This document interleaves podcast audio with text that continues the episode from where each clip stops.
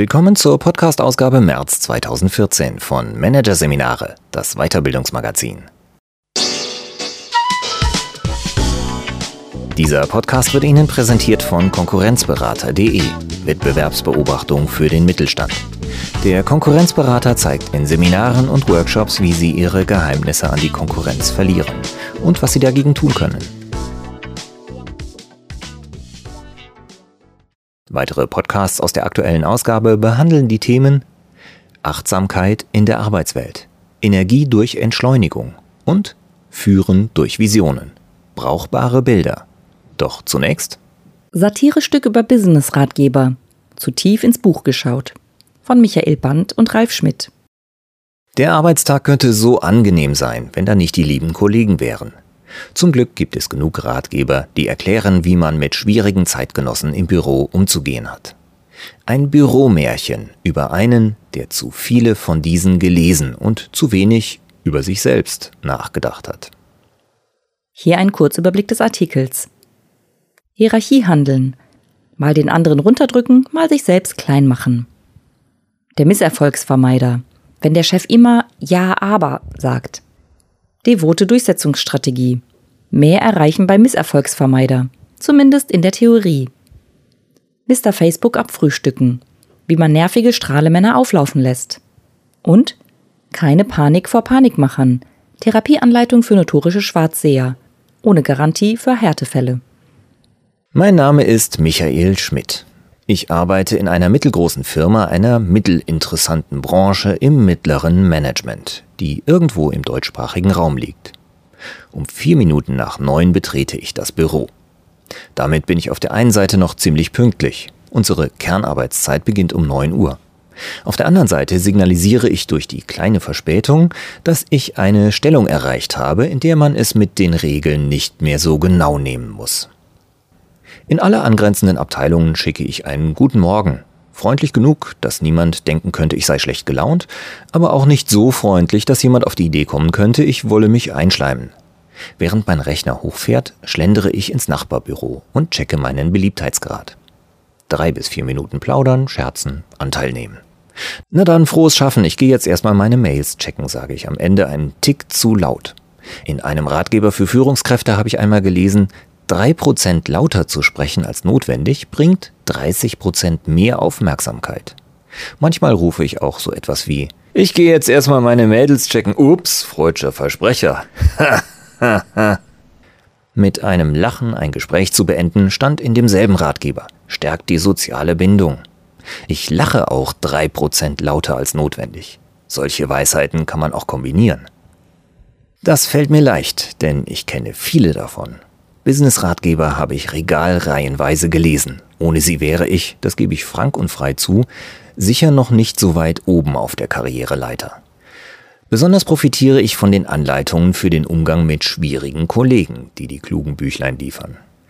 Denn dass man in den Unternehmen auf fast genauso viele skurrile Typen trifft wie in einem Irrenhaus, ist ja allgemein bekannt. Gott sei Dank habe ich gelernt, mit den verrückten, also äh, den besonderen Menschen umzugehen. Meine Assistentin Monika gehört noch zu den normalsten meiner besonderen Kollegen. Eigentlich ist sie sogar gar nicht besonders, sondern eher etwas, nun ja, einfach. Aus einem meiner Ratgeber weiß ich, dass ein gutes Team, in diesem Fall eine Fußballmannschaft, funktioniert wie Klavierspielen. Drei müssen spielen können und die restlichen acht tragen das Klavier in die Wohnung oder so ähnlich. Monika trägt, und zwar ganz ordentlich. Trotzdem behandle ich sie manchmal, als wäre sie das letzte Glied in der unternehmensinternen Nahrungskette. Und dann wieder, wenn sie mir zum Beispiel erklärt, wie ich bei einer E-Mail die Signatur einrichte, fühle ich mich, als sei sie meine Betreuerin und rechne jeden Moment damit, dass sie mir den Speichel vom Mund wischt. Man könnte sagen, wir haben ein ambivalentes Hierarchieverhältnis. In einem Management-Ratgeber habe ich gelesen, dass Hierarchie etwas ganz Natürliches ist. Die Kunst bestehe darin, im Hierarchieverständnis flexibel zu bleiben. Mein Chef ist ein weit schwierigerer Fall als Monika. Siegfried Plech gehört zum Typ Misserfolgsvermeider. Das sind Blockierer, Bremser, Klötze am Bein des Fortschritts. Das Fatale ist, dass die Blockierer auf den ersten Blick nicht als solche zu erkennen sind. denn sie verklären ihr Bremsen gerne zu einer Strategie der Vorsicht und des Weitblicks. Um Plech auf die Schliche zu kommen, habe ich eine Formel aus einem meiner Ratgeber genutzt. Wenn die Anzahl der Abers geteilt durch die Nettoarbeitsstunden größer als eins ist, dann ist er ein Misserfolgsvermeider. Ich habe bei allen Meetings und Gesprächen mit Plech vier Wochen lang Strichliste geführt, seinen Arbeitsrhythmus beobachtet und nachgerechnet. Herauskam eine sechs. Mein Chef ist also ein Misserfolgsvermeider der Stufe sechs. Warum ich mir die Arbeit gemacht habe, das zu überprüfen? Damit das verständlich wird, muss ich etwas ausholen. Es war vor rund drei Wochen. Ich lag abends im Bett, ließ die Gedanken schweifen. Plötzlich ein Blitz. Eine Idee trifft mich, wie man die Außenwirkung der Firma verbessern und gleichzeitig noch Geld verdienen kann. Ich war sofort hellwach, schoss aus dem Bett und schrieb sie auf, damit sie nicht verloren geht. Am nächsten Tag lief ich, frisch rasiert, mit perfekter Frisur und messerscharf gebügeltem Hemd, zu meinem Chef, um ihm von meinem Einfall zu berichten. Seine Tür stand wie immer offen. Unser Vorstand ist ein Fan der O D P, der Open Door Policy. »Hallo Chef, hätten Sie mal ein Sekündchen Zeit? Ich denke, ich habe da was Schönes.« »Na, dann bin ich ja mal gespannt.« »Dürfen Sie auch sein, Chef, dürfen Sie. Also, ich habe mir überlegt, Palaver, Palaver, Außenwirkung, bla bla bla, Gewinnpotenzial, Schwafel, Schwafel, zwei Fliegen mit einer Klappe. Ist das nicht toll?« Ich sah ihn erwartungsvoll an. Und er nickte auch so mit dem Kopf, als hätte er ein konkretes Ja vor dem geistigen Auge. Es kam allerdings erst einmal nichts. Dann, gefühlte zehn Minuten später, atmete er bedeutungsschwanger einmal tief ein und wieder aus, um endlich frei von jeder Erregtheit ob meiner tollen Idee etwa Folgendes zu referieren. »Lieber Herr Schmidt, erst einmal klingt das natürlich alles ganz gut, aber stellen Sie sich das bloß nicht so leicht vor. Glauben Sie, ich hätte so etwas noch nicht ausprobiert, wenn es so einfach wäre? Überlegen Sie doch mal, was passieren könnte, wenn... Das sind mir zu viele ungeklärte Faktoren im Spiel. Am besten warten wir erst einmal ab und behalten Ihre Idee im Hinterkopf.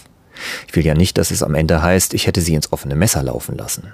Das verstehen Sie sicher.« Nein, verdammt, verstand ich nicht. Verstanden habe ich mittlerweile aber dank dem Ratgeber mit der Formel, dass ich meine Taktik ändern muss, wenn ich Plech von einer Idee überzeugen will.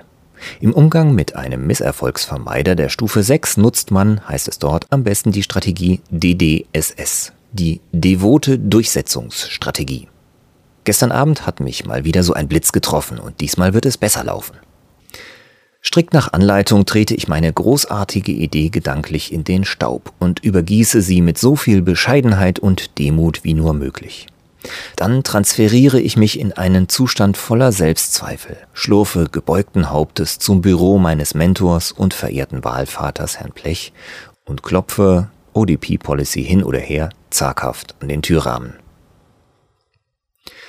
»Chef, ich bin da wirklich ganz unsicher. Ich brauche Ihren Rat.« Mehr sage ich erst einmal nicht, schaue ihn nur hilfesuchend an. »Nun setzen Sie sich erstmal. Wir zwei finden da schon eine Lösung.« »Ach nein, ich glaube, ich habe da nur Flausen im Kopf. Das sind noch so viele Fragen ungeklärt, das hat doch keinen Sinn.« »Nun raus mit der Sprache, mein Sohn.« »Na gut, also Verbesserungsvorschlag, Palaver, Palaver, aber ich weiß nicht, Schwafel, Schwafel, Selbstkostenpreis, bla bla bla, hoffe ich jedenfalls. Schlecht, oder?« »Nein, ganz und gar nicht.« »Ach, Sie meinen, da könnte doch was dran sein?« »Ja, sehr viel sogar. Ich spüre deutlich das Potenzial. Ich habe da auch schon so eine Idee, wie wir das angehen können. Dann werden Sie sehen, wie recht ich habe.« »Wenn Sie meinen, das wäre ja toll.« »Es wird toll, Herr Schmidt, es wird toll. Für die Umsetzung brauchen wir aber einen Macher, einen Ja- und Mann, keinen Ihre Vorsicht in allen Ehren, Herr Schmidt. Ja, aber Mann. Das verstehen Sie sicher. Ich denke da an Herrn Wiegärtner. Der hat den richtigen Biss, der ist genau der richtige Mann. Sie können ihm ja zuarbeiten und notfalls etwas bremsen, wenn er übers Ziel hinausschießt. Dafür sind Sie genau der richtige Mann.« Irgendwann fällt mir ein, den Mund zuzumachen. Das hatte ich mir anders vorgestellt. Und ausgerechnet Wiegärtner. Von mir nur Mister Facebook genannt. Ein Schaumschläger, Luftikus, Laberhannes, Blender, der erst seit einigen Monaten bei uns in der Firma ist. Formal gesehen steht er mit mir auf einer Hierarchiestufe. Ansonsten kann er mir nicht das Wasser reichen. Vielleicht doch nicht so tragisch, dass Plech ihn mir vor die Nase gesetzt hat. Vielleicht kann ich ihn auflaufen lassen und dann selbst das Heft in die Hand nehmen. Das ist mir schließlich neulich schon mal gelungen. Vor einigen Wochen in der Kantine. Ich saß alleine am Tisch und noch mehr als mit Essen war ich damit beschäftigt, so zu tun, als würde ich gerne alleine am Tisch sitzen und essen. Wie üblich hörte ich Mister Facebook, bevor ich ihn sah. Seine penetrante Lache tönte durch den Gang. Diese Lache, die zeigen soll, hört her, seht, mit mir zusammen hat man Spaß. In meiner Umgebung ist Party, Party, Party, Hyper, Hyper. Und wie ebenfalls üblich hatte sich ein Kreis von Vergnügungssüchtigen um ihn geschart. Unter ihnen auch, da hätte es mir fast die Krawatte entknotet, Plech. Mein Chef Plech. Ich rang noch um Fassung. Da war die Gute-Laune-Partygruppe auch schon da und nahm flachsend und johlend genau am Tisch gegenüber Platz. Und dann machte Mister Facebook einen entscheidenden Fehler. Er unterschätzte mich. Er dachte wohl, er könnte mich vor allen Leuten fertig machen, mich als jemanden hinstellen, der alleine am Tisch sitzt, weil sich niemand zu ihm setzen will. Er rief fröhlich und so laut, dass es auch alle an den Nachbartischen mitkriegen mussten: »Herr Schmidt, wollen Sie sich nicht zu uns rübersetzen?« Glücklicherweise war ich gewappnet. In einem Mobbing-Ratgeber hatte ich einmal gelesen, wie man solche Verbalattacken ins Leere laufen lässt. Statt sich zu verteidigen, sollte man mitmachen, dem Angreifer sozusagen die Waffe aus der Hand reißen und melodramatisch auf sich selbst richten. So kann man den Angriff ins Lächerliche ziehen, den Aggressor mit seinen eigenen Waffen schlagen. Also spielte ich Mister Facebooks Spiel mit. Und ich spielte virtuos. Langsam hob ich den Kopf, strahlte ihn an und sagte, aber sehr gern. Sein Gesicht, köstlich. Für eine Nanosekunde ließ er seine Maske fallen, darunter totale Verwirrung. Dann hatte er sich wieder im Griff. Als ich mich direkt neben ihn und gegenüber von Plech setzte, tat er so, und das macht er zugegebenermaßen wirklich überzeugend, als würde ihm das nichts ausmachen. Also legte ich noch eine Schippe drauf. Bin ich froh, es ist so öde, allein in der Kantine zu sitzen. Keine Sau wollte sich an meinen Tisch setzen. Ich dachte schon, ich hätte Lepra. Ha, ha, ha, lachte ich drei Prozent lauter als notwendig und die dreißig Prozent mehr Aufmerksamkeit am Tisch waren mir sicher. Mindestens. Alle schauten mich an. Mit dieser kleinen Einlage war es mir gelungen, Mister Facebook die Show zu stehlen, was ihn deutlich verunsicherte. Seine Versuche, durch belanglosen Smalltalk wieder ein Gespräch in Gang zu bekommen, waren ziemlich holprig. Ich lächelte zufrieden in mich hinein. Am Tisch wollte keine Partystimmung mehr aufkommen. Hyper! Das Telefon reißt mich aus der schönen Erinnerung. Peter Vladic, Leiter Warenlager und Kommissionierung, ist am Apparat. Herr Schmidt, können Sie mal bitte zu mir runterkommen? Können wir das nicht telefonisch klären, Herr Vladic? Leider nein, manche Dinge bespricht man besser nicht am Telefon. Gut, ich schicke Monika runter. Nein, nein, das ist jetzt eine Sache von Führungskraft zu Führungskraft. Sie müssen sich das persönlich anschauen. Ich gebe nach. Vladic ist hartnäckig. Was aber noch viel schlimmer ist, er ist paranoid. Er hört das Gras wachsen und wehe, die Wachstumsgeräusche klingen irgendwie anders als am Tag zuvor. Ich habe kaum die Hand gehoben, um anzuklopfen, da reißt Vladic auch schon die Tür auf und mich in sein Büro hinein. Gucken Sie mal hier, der Stapel mit den Aufträgen. Fällt Ihnen was auf? Ich antworte ehrlich, nein. Es ist Mittwoch sechzehn Uhr dreißig und da liegen nur sieben Aufträge. Ist das nicht normal? Das beunruhigt mich ja so. Ich habe das jetzt acht Wochen lang beobachtet. Jeden Mittwoch um halb fünf liegen da sieben Aufträge. Im Schnitt meine ich. Mal nur sechs, dann wieder acht. Oder so wie heute sieben. Hm. Herr Schmidt, wir Manager wissen doch, Stillstand bedeutet Rückschritt. Das kann man in jedem Management-Ratgeber nachlesen. Man muss doch expandieren. Sieh an, denke ich, jetzt lesen sogar schon die Lageristen-Management-Ratgeber. Nur sind die eben nicht für schlichte Geister geschrieben. Und sowas kommt dann dabei heraus. Meine erste Reaktion fällt souverän aus. Danke für Ihren wertvollen Hinweis, Herr Vladic. Es ist immer gut, wenn Druck von unten ausgeübt wird. Das hält uns da oben in Bewegung. Eine mitdenkende Belegschaft ist Gold wert. Die Worte finde ich leicht. Ich sage einfach das Gegenteil von dem, was ich meine. Von dieser Strategie habe ich einmal in einem Ratgeber für Fondsmanager gelesen. Dann beginne ich mit der Therapie, strikt nach Lehrbuch. In einem meiner Lieblingsratgeber ist genau beschrieben, wie man paranoiden Kollegen helfen kann. Zunächst einmal Recht geben. Denn wenn sie glauben, dass man die von ihnen entdeckte Gefahr nicht ernst nimmt, werden sie noch panischer. Herr Vladic, ich stimme Ihnen zu, das ist eine heikle Angelegenheit. Dann selbst in die Rolle des Paranoiden schlüpfen, wobei man es ruhig etwas übertreiben darf. Auf diese Weise hält man dem Kollegen einen Spiegel vor, indem er sein eigenes Verhalten von außen betrachten kann. Das wirkt oft Wunder, weil so ein Selbstreflexionsprozess in Gang gesetzt wird, heißt es im Buch. So etwas darf man nicht unterschätzen, Herr Vladic. Wer stagniert, verliert. Dann kommen die Chinesen, zerschlagen die Firma, laden sie aufs Schiff und nehmen sie mit nach Hause. Das geht schneller, als man denkt.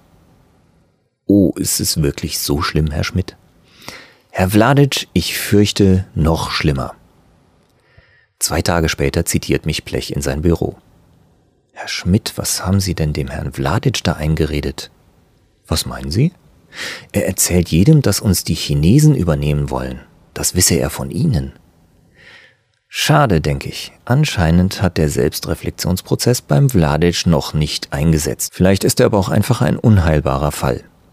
Sie wissen doch, wie paranoid Herr Vladic ist, Chef. Ich wollte ihm nur helfen, seine Paranoia zu überwinden. Indem Sie ihn in Panik versetzen? Herr Schmidt, manchmal zweifle ich wirklich an Ihrem Verstand. Ich lächle meinen Chef nur milde an, das habe ich schon öfters gehört. Zu Herzen nehme ich es mir aber längst nicht mehr. In dem Ratgeber, der Unternehmen mit Irrenhäusern vergleicht, habe ich gelesen, dass es das Schicksal der Normalen ist, dass ihre besonderen Kollegen ihr Verhalten manchmal nicht verstehen und sie deshalb für besonders halten. Damit müssen wir normallos leben.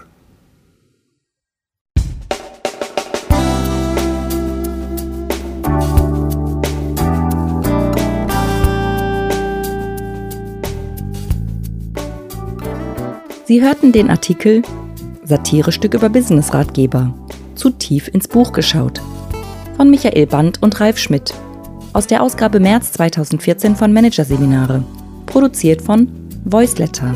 Weitere Podcasts aus der aktuellen Ausgabe behandeln die Themen Achtsamkeit in der Arbeitswelt, Energie durch Entschleunigung und Führen durch Visionen, brauchbare Bilder. Weitere interessante Inhalte finden Sie auf der Homepage unter managerseminare punkt de und im Newsblog unter managerseminare punkt de slash blog.